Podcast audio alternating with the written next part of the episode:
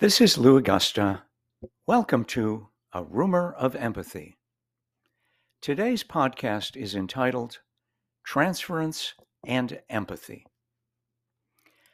While empathy is seemingly in exceedingly short supply in the world, you do not need a philosopher or a psychoanalyst to tell you what empathy is. Every mother, every parent, every teacher with students, every business person with customers, every doctor with patients, every attorney with clients, every politician with supporters or opponents, every person with next door neighbors knows what empathy is, whether or not he or she practices it in relation to their neighbors. We shall start with the folk definition of empathy. Take a walk in the other person's shoes. And I add one additional significant, important recommendation. First, take off your own shoes before putting on the other person's shoes. This is an action that is routinely overlooked, neglected, forgotten. And the result is one gets projection instead of empathy. One gets projection instead of an experience of the other person. Transference is what happens when humans do what they cannot stop doing make things mean things, make sense of situations by assimilating these situations to configurations, patterns, or models from other alternative configurations, patterns, models, and expectations based on previous experience, based on what people have had to survive growing up, coming up, or indeed in other current, ongoing, contemporary situations. Yet, what may have been helpful in one context to enable the person to survive or flourish is often less helpful or even harmful in other situations, in that distortions and misunderstandings are introduced by the misfit of the old pattern or configuration to the new situation or set of individuals. A couple of examples will be useful. I have an easy one, a simple one, and a more elaborate, complicated, involved one. The simple one. You didn't put the cap on the toothpaste. It means you don't love me. Now, if I have come up in an environment in which love is demonstrated by doing what the other person tells you to do, as opposed, say, to offering choices, then not putting the cap on the toothpaste, even though the other person asked multiple times to do so, has profound implications. The implications are transferred, key term, transferred from the context, however it came about, coming up, where love means doing as you are asked, to the other current situation of dental hygiene. I think you can see that this might create some problems and misunderstandings. We'll come back to this. The second example, more complicated and involved, is an example from my real world empathy consulting practice with significant details changed to preserve anonymity and confidentiality. The empathy consulting client comes in and says he saw the film Elephant Man, directed by the celebrated director David Lynch, 1980. And he, the client, was deeply moved. The narrative is based on a true story. The narrative is uh, the true story of an individual, a historic person, David Merrick. Check out the Wikipedia article on background. An individual, David Merrick, suffering from Proteus syndrome, often confused with neurofibromatosis, which results in disfiguring folds of skin and tissue on the head and other pulmonary and renal abnormalities, which tend to shorten the person's life. Deeply moved, I ask, by what aspect in particular? After being a freak, physically disfigured, literally performing in a circus sideshow. Lacking humanity, David Merrick meets a doctor who acknowledges his humanity. The recognition of humanity, the key line of the film, I am a human being, I am a man, is the most dramatic utterance, the most penetrating, and the empathic moment in the movie. The client reports being moved to tears and having had a satisfying cry. Without further discussion, the client then spontaneously speculates, wondering if there was a parallel with our relationship, my relationship to him and his to me, my having recognized something in him that others had not seen. Without going into confidential detail, he comes to me struggling in a relationship in his life. Should I go forward? Should I give it up? Uh, and working with him back and forth, around and around, we're not going to go into the details of that. I manage to see around or through and to encourage or and or subtly influence his seeing around or through a significant blind spot in his life that kept him insensitive to an aspect of his father's behavior which was running his life and the father's life too and not in a positive way in a, in a in a destructive way uh, yet uh, uh, not acknowledged. So this uh, working in the blind spot and uh, getting him to uh, know what he hadn't known, uh, to get in touch with what he didn't even know he didn't know. This enabled the client to shift his relationship to his life partner, indeed, as well as to his father, and to advance in a direction that he wanted to do so and that actually could not have been predicted when we first met. The parallelism, the transference, is the recognition of humanity, the empathy which I uh, was committed to giving him and did give him, and uh, likewise in a much more dramatic, indeed, it's it's a kind of a gothic movie with a lot of darkness and and and and disfigurement. Nevertheless, Merrick uh, is acknowledged, and uh, the doctor in question uh, gives him recognition of humanity, which is the empathic moment. So that's a dramatic example in that case. Let us further define our terms now. Transference is the carrying across of meaning from one context, model, or paradigm to another one. It is different than metaphor, which, speaking Greek, metaphor means carrying across or beyond, metaphor, uh, but different, but perhaps not that much different. We human beings have a tendency to make things mean other things. We human beings are meaning making machines in the sense that we are sources of acts of conscious intentionality that bring meaning to our encounters with nature and to our fellow human beings in community. There is indeed something mechanistic about the way we automatically go about making things mean things. We can't seem to stop doing it, which results in innovations and discoveries and dramatic breakthroughs, but also has, if you will, a darker side. It also results in distortions and misunderstandings. We take behaviors, conversations, circumstance, and try to make sense out of them by bringing meaning to them which sometimes implies and applies very well, but sometimes it doesn't. At risk of oversimplification, transference takes a cognitive, behavioral, or emotional response from one context, such as childhood circumstances in the past that one had to survive, and uses it to respond to the uh, friend, colleague, therapist, coach, trainer, neighbor, in a similar parallel way.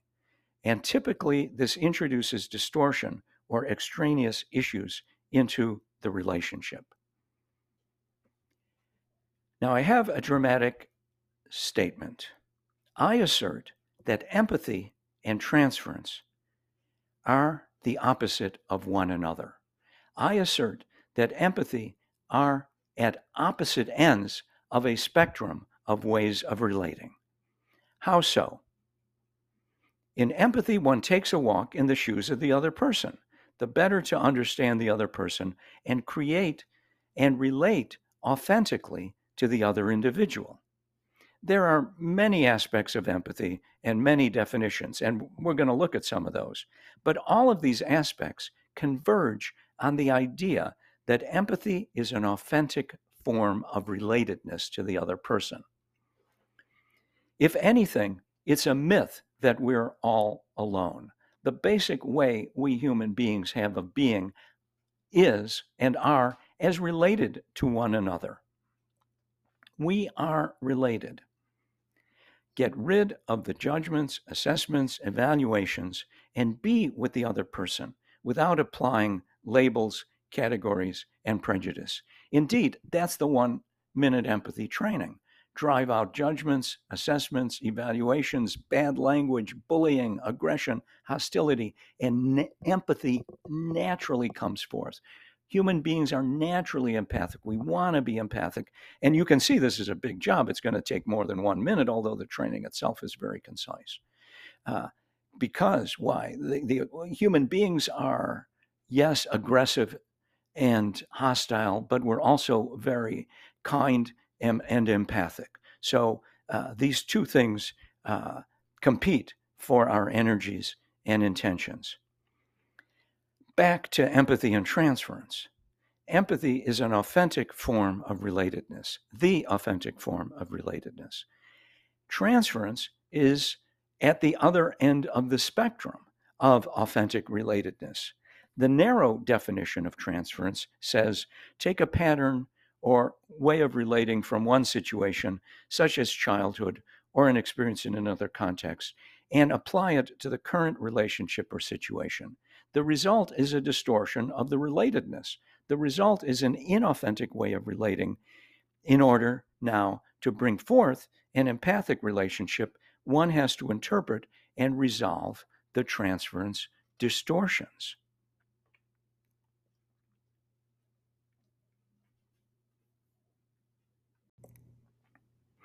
Now, a clarification. To prevent misunderstanding, one must distinguish between transference in a narrow sense and transference in an enlarged sense. At risk of oversimplification, when transference was first discovered by Freud, that would be Sigmund, in Old Vienna in between 1895 and 1910, it seemed like an obstacle to psychotherapeutic, psychoanalytic treatment. Freud, by the way, was trained as a neurologist, not as a psychiatrist, though he did long for recognition from the psychiatric community throughout his whole life. And eventually he got some. There was nevertheless always this kind of uh, fraught relationship there with some of the colleagues. In any case, when transference, he first innovated around the distinction transference, it seemed like an obstacle to treatment. The patient related to Freud as an authority figure, such as the father, the authoritarian father, in the case of a male patient, or as a seductive father figure in the case of a female patient, whereas Freud regarded himself as a kind, even empathic listener to the patients' struggle and suffering. He was trying to help them with their uh, functional neurological paralysis, their struggling behavior. And instead, uh, he was uh, uh meeting with provocative rebellion, or what seemed to him at the time, in any case, a certain seductive uh, behavior. This is, of course, a, a caricature of the encounter, but uh, you know, uh, it happened uh, uh that the, Frau Schmidt, happily married with a couple of children, was dealing with hysterical, difficult symptoms, unexplained uh, fainting, maybe even um, paralysis. And she would undertake a course of treatment with Professor Freud. And at some point, it happened, she would come in and say to him, I have a confession to make, Dr. Freud. I'm madly in love with you. And unless, uh, and I propose to leave my husband and children. And unless you marry me, I will kill myself. And without skipping a beat, he would say, uh, Frau Schmidt, uh, uh, this is a part of the treatment, not that I would marry you. Such a thing would not be workable under the circumstances.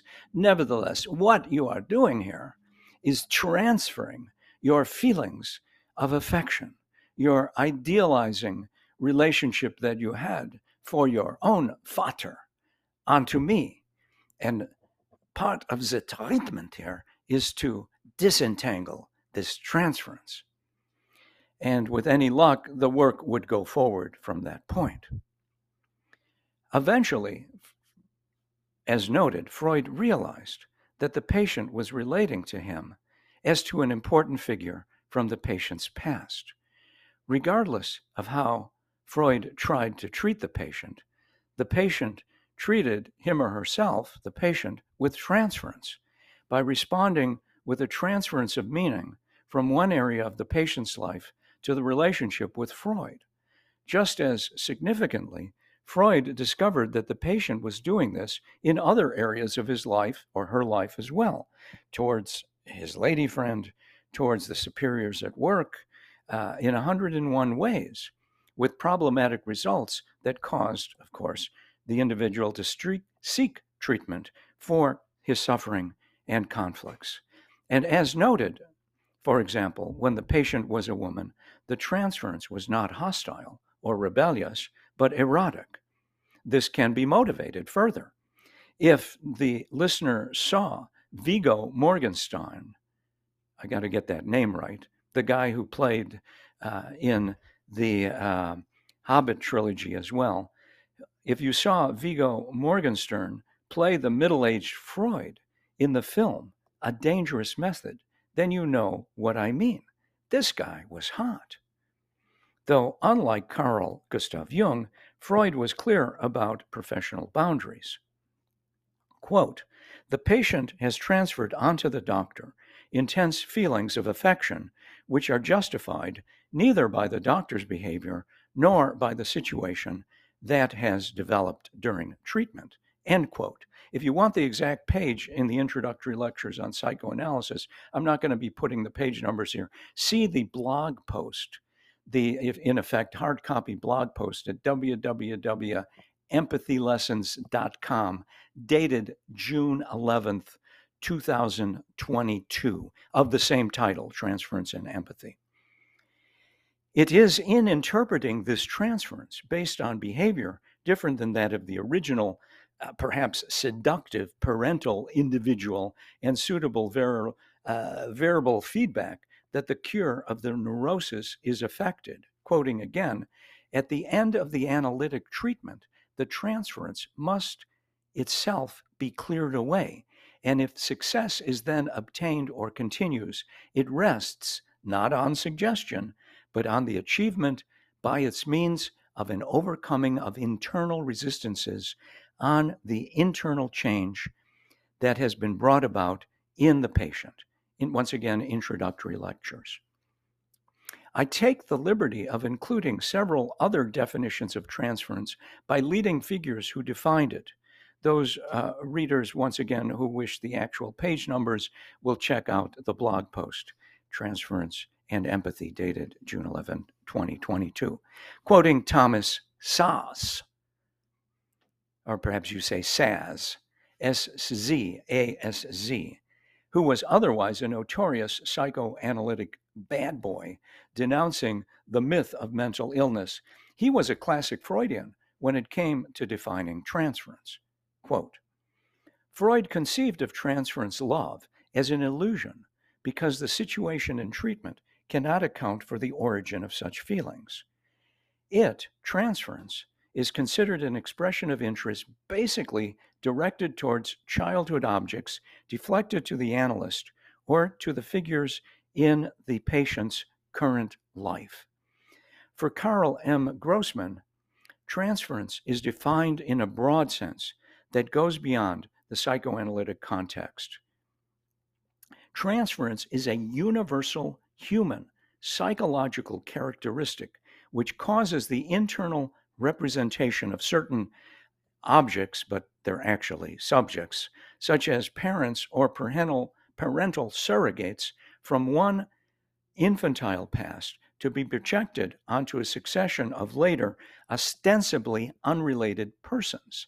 The transferring person then reacts to the new person, the new object, with the anachronistically habitual reaction in adult life that he had had towards the originally invested object in infancy. Ralph Greenson asserts transference is a special kind of relationship to a person. It is a distinctive type of object relationship. The main characteristic is the experience of feelings to a person which do not befit that person and which actually apply to another. Essentially, a person in the present is reacted to as though he were a person in the past. Transference is a repetition, a new addition of an old object language.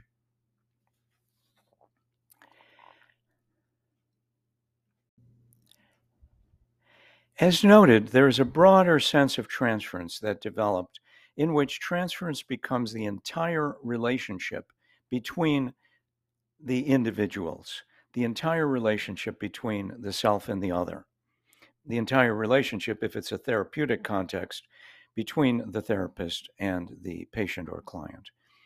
And wherever there is transference, can countertransference be far away? Under this idiosyncratic and enlarged meaning, countertransference becomes the therapist's, or shall we say, the empathy consultant's way of relating to the patient. For example, according to Paula Heimann, under this interpretation of the relationship, quote, countertransference covers all the feelings the analyst experience towards the patient. Of course, end quote. Of course, countertransference can mean an unprofessional or pathological response on the part of the therapist or empathy consultant or coach, as when he or she behaves in a moralizing, aggressive, or seductive manner. But it can also include appropriate and positive responses, such as empathic responses, empathic receptivity, understanding, responsiveness. In the extreme, countertransference comes to mean empathy itself. Heimann's thesis is, quote, that the analyst's emotional response to his patient within the analytic situation represents one of the most important tools for her or his work. The analyst's countertransference is an instrument of research into the client's, the patient's uh, unconscious. Uh, Heimann doesn't use the word client. End quote. The transference is not empathy, but the countertransference is essential input to the empathic process, even if not quite reducible to empathy itself. When Freud innovated decisively in decoding the meaning of dreams in The Interpretation of Dreams, 1900, and the exploration of infantile sexuality, 1905, from a clinical perspective, the elaboration of transference defined the clinical encounter between patient and therapist in the context of psychoanalysis. Transference becomes coextensive with the encounter between patient and therapist. If you can't form a transference, since the therapy consists in interpreting and raising and undoing and solving the transference, the therapy is not going to work. We now turn from transference to empathy. Freud explicitly states, he explicitly states that unless the physician begins with empathy in engaging in psychoanalysis, that physician is headed for trouble. He doesn't say so, but it sounds like it would be a little bit like jumping out of an airplane without a parachute. The issue is that nearly no one knows that Freud said this because James and Alix Strachey mistranslate the word empathy in German, Einfühlung. They mistranslate it as sympathetic understanding. I must insist on the point. We are on firm ground as far as Freud's guidance is concerned. Empathy and sympathetic understanding are not the same thing. And what is more, in a kind of Nachträglichkeit, key term, Nachträglichkeit, retrospective consideration, we lose the opportunity to connect Freud's guidance. I comment on this in some detail in my book, 2014, uh, dated 2014, A Rumor of Empathy, Rewriting Empathy in the Context of Philosophy. There's a whole chapter on this mistranslation. Really, that's a scandal. Thus, we have the kind of empathy wars that uh, Heinz Kohut had to fight to demonstrate that empathy had a transformational, as it's called, a mutative effect on the structure of the self, presumably and especially including the ego.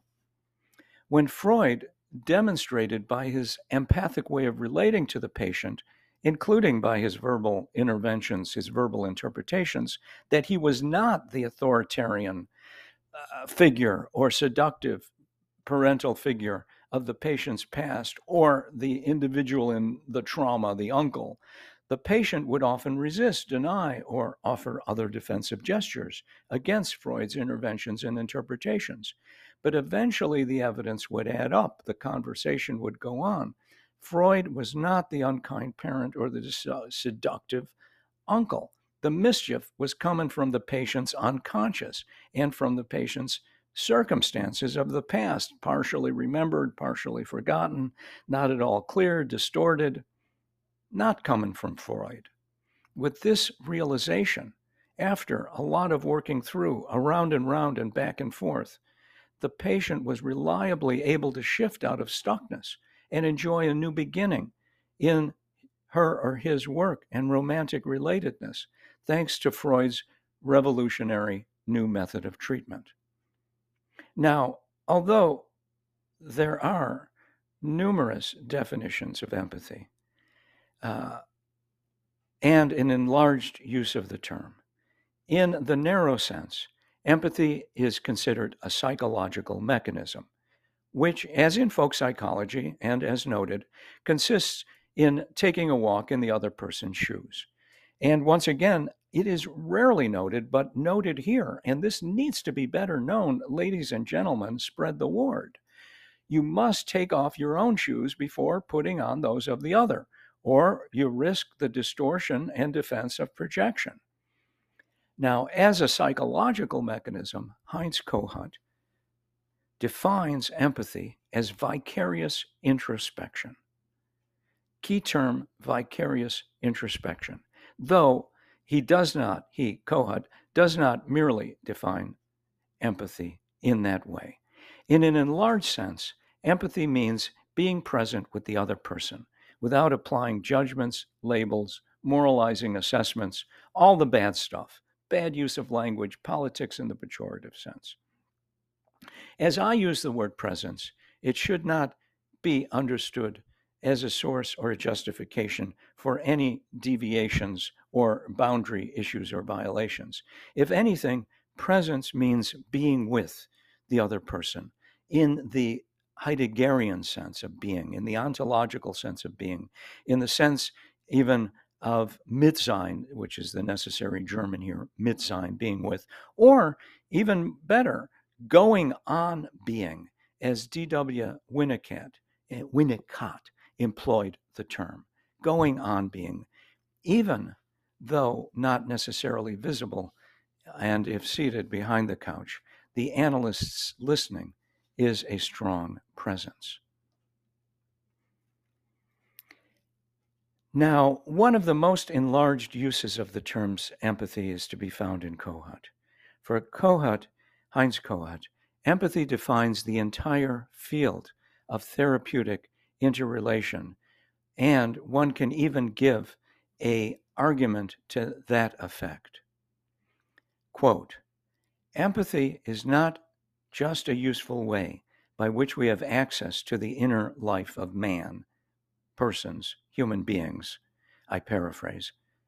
The idea itself of an inner life of man, and thus of a psychology of complex mental states, is unthinkable without our ability to know via vicarious introspection. Kohut says, my explanation of empathy, what the inner life of man is, and what we ourselves and what others think and feel. And here I will actually give you the page number, page 306 in The Restoration of the Self, published 1977. In this statement, empathy is the foundation of our relations to other persons, to other individuals. This is a restatement and an expansion of Kohut's celebrated statement in 1959, where empathy is the method of data gathering about other human beings, precisely about what other human individuals feel and think. In turn, this method defines the scope and limits of psychoanalysis as a therapy theory and a discipline. The field of empathy, that of psychoanalytic therapy, these two fields become coextensive. As noted, one individual does not directly access the mental states of the other person, but rather has a vicarious experience of the other person's experience. In empathy, one is receptive to the micro expressions of the other person's experience. One has, so to say, an after image, a vicarious experience of what the other is experiencing. The innovations continue. Kohut innovates around transference and the establishment of what was first called idealizing transference and then transference of the grandiose self and then narcissistic transference and ultimately becomes self object key term self object transference in a distinct phase in the history of transference and unfortunately tends to live split off like a bastion, like a separate entity in the context of the discussion of transference and empathy, except in innovators such as Kohut, and also, too, uh, in many interesting ways, in Heinrich Racker, who we will come back to. Uh, for example, I mean, is there any evidence of self object transference in Freud's case history of the Wolfman, uh, who has aspects of depletion and grandiosity of narcissistic personality disorder? There's a lot more work that needs to be done on this. The self object needs to be defined, and it represents the function that other people have for oneself. My relation to other people is mediated by this kind of transitional object, the self object. You're not exactly my teddy bear. I'm thinking of Elvis Presley's song. He wants his potential romantic partner to be his teddy bear. I got to put on my inner Elvis here. Nevertheless, uh, the idea being that uh, nobody is, uh, of course, I don't. That's not to be taken literally, but that's an object of affection, and maybe even of more than affection, of seduction, of romance, of the whole, the whole nine yards. This is, after all, Elvis. Um, so, uh, but but back to Kohut here. Uh, Kohut quote: "The general meaning of the term self-object is as that dimension of our experience of another person that related to the person's function in shoring up, supporting the homeostasis, equilibrium, equilibrating ourself. And that occurs in uh, How Does Analysis Cure, page 49. I'm interpolating. Kohut says shoring up, and I'm paraphrasing, supporting the emotional regulation, the emotional equilibrium of oneself. My self esteem gets out of balance, and I come home from a tough day at work and I say to my special someone, Let me tell you what happened today. And the, my special someone is uh, understanding and appreciative and really gets me and gives me a good listening. And I get emotionally re equilibrated.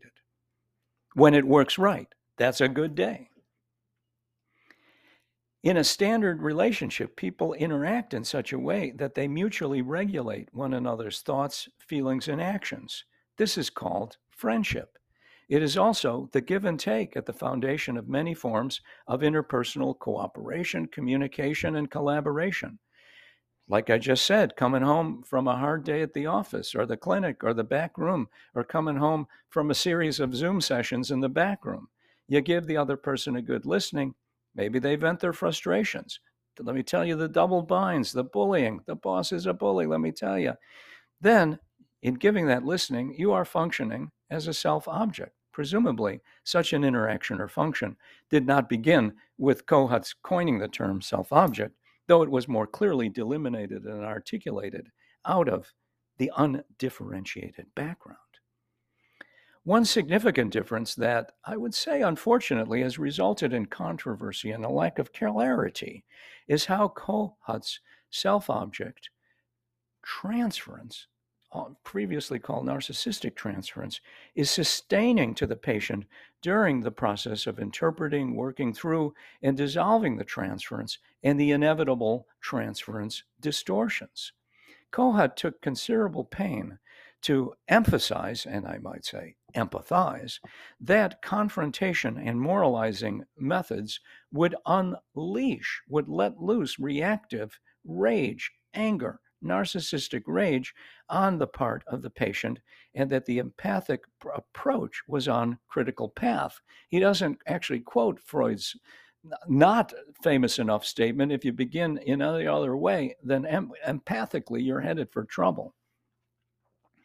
Uh, and so, uh, nevertheless, um, the way forward means the possibility of relatedness between internal objects, everything from the superego to hostile interjects to good breasts to self objects and the therapist. Key term here is relatedness.